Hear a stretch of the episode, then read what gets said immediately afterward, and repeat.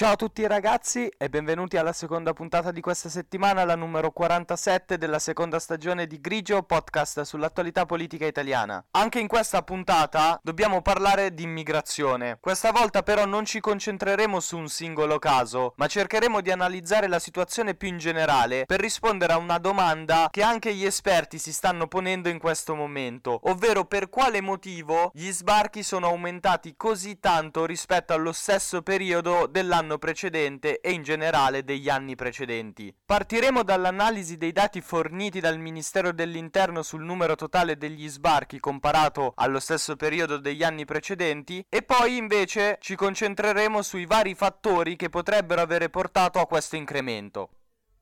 Io sono Mirko D'Antuono e questo è Grigio, stagione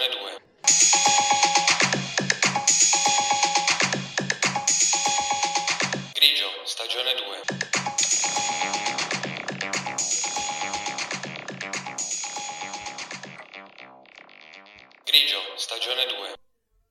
I dati che il Ministero dell'Interno offre, che trovate tranquillamente disponibili sul sito dello stesso Ministero, sono stati aggiornati l'ultima volta il 9 marzo del 2023. Questo significa che i più di mille salvataggi che sono avvenuti durante questo weekend, che vi ho raccontato nelle storie di Instagram, non sono considerati all'interno di questi dati. Nonostante questo, nel periodo compreso dal 1 gennaio al 9 marzo, nel 2023 ci sono stati ben 15.823 migranti sbarcati. Nel 2022, nello stesso periodo, ce n'erano stati 5.976, mentre nel 2021 5.995. Questo significa che gli sbarchi nei primi tre mesi del 2023 sono di fatto quasi triplicati rispetto a quelli dei due anni precedenti. In questo momento, che marzo è ancora all'inizio, è stato febbraio il mese in cui c'è stata una differenza maggiore rispetto allo stesso periodo degli anni precedenti.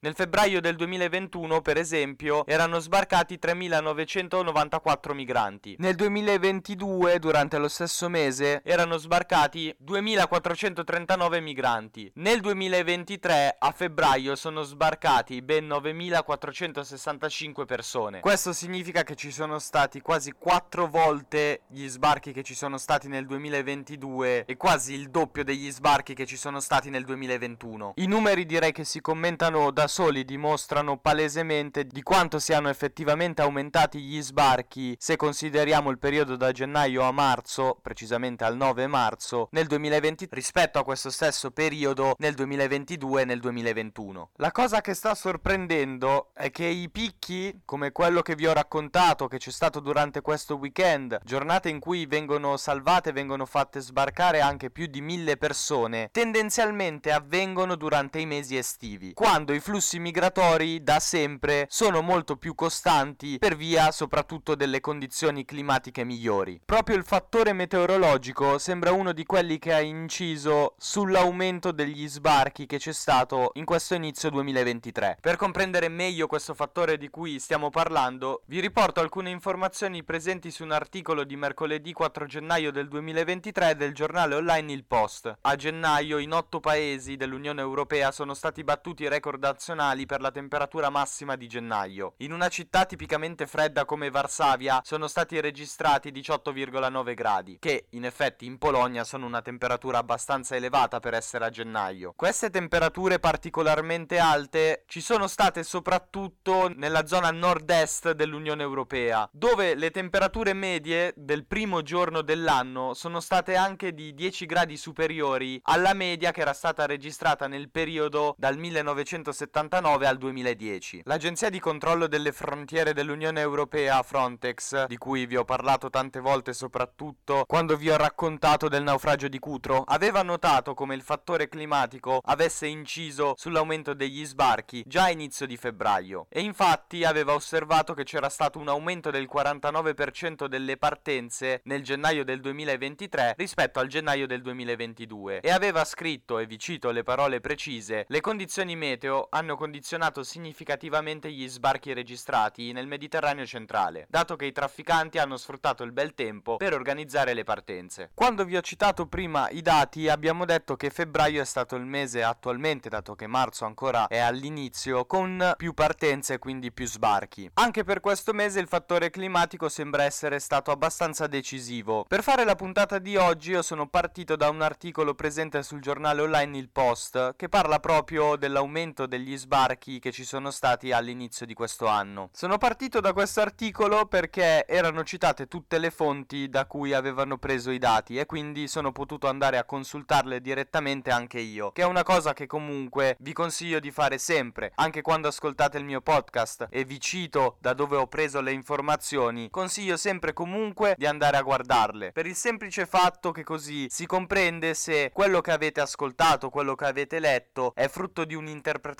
personale dei dati o se sono i dati resi nella maniera più oggettiva possibile. In ogni caso scusatemi per questa divagazione, ritorno subito sull'argomento di cui stiamo parlando. All'interno dell'articolo che io ho utilizzato vengono citati dei dati meteo relativi a una città molto importante per quanto riguarda i flussi migratori. Questa città si trova in Tunisia e si chiama Sfax. Durante il mese di febbraio, di fatto, in questa cittadina non ci sono state precipitazioni, ci sono state temperature molto elevate, con picchi superiori anche ai 20 gradi. Questo significa che c'erano tutte le migliori condizioni per le partenze degli immigrati, il che conferma ulteriormente come il fattore climatico sia uno di quelli più decisivi per quanto riguarda le partenze da parte degli immigrati. Torno a citare Frontex perché nel suo passato aveva sposato la tesi per cui le navi ONG stimolassero la partenza dei migranti. Ultimamente la stessa agenzia si è distaccata da questa tesi, ma gli stessi numeri che abbiamo citato noi oggi dimostrano quanto sia abbastanza fallace. Questo lo dico perché in questi primi due mesi dell'anno nel Mar Mediterraneo erano presenti soltanto due navi delle ONG, la Geo Barents di Medici Senza Frontiere e la Life Support di Emergency. La prima che ho citato, la Geo Barents, come sapete perché ve l'ho detto anche io in una delle puntate di Grigio, è bloccata in porto da un provvedimento di fermo amministrativo deciso dal governo a fine febbraio.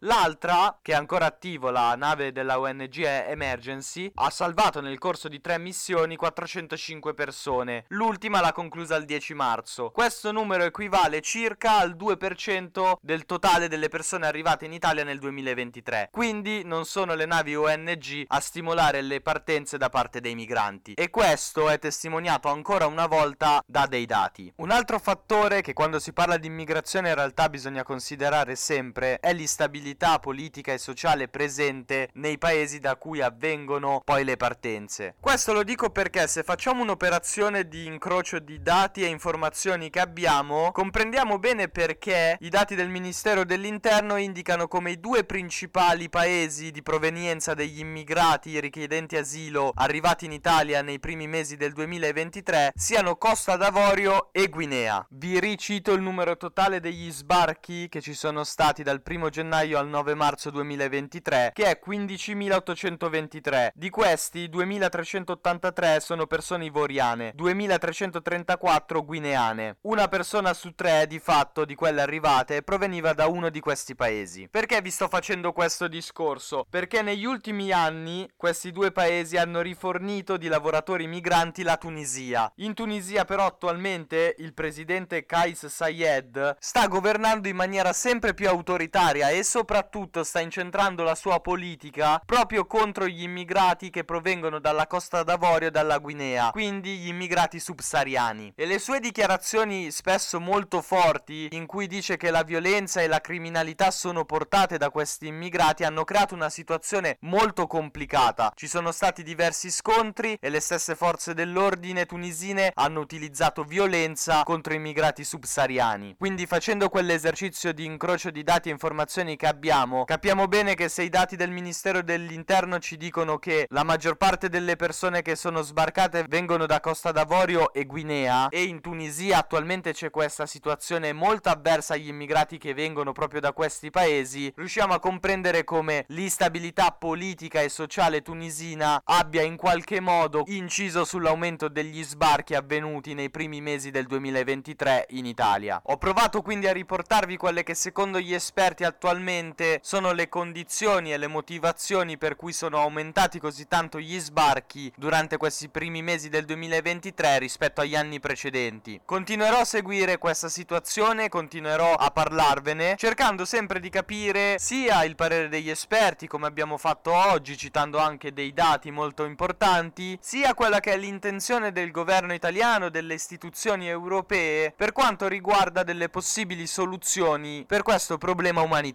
Nel mentre io vi saluto e vi ringrazio per avermi ascoltato anche oggi, ci risentiamo domani con la 48esima puntata della seconda stagione, sempre qui su Grigio Podcast. Io sono Mirko D'Antuono e avete ascoltato Grigio, stagione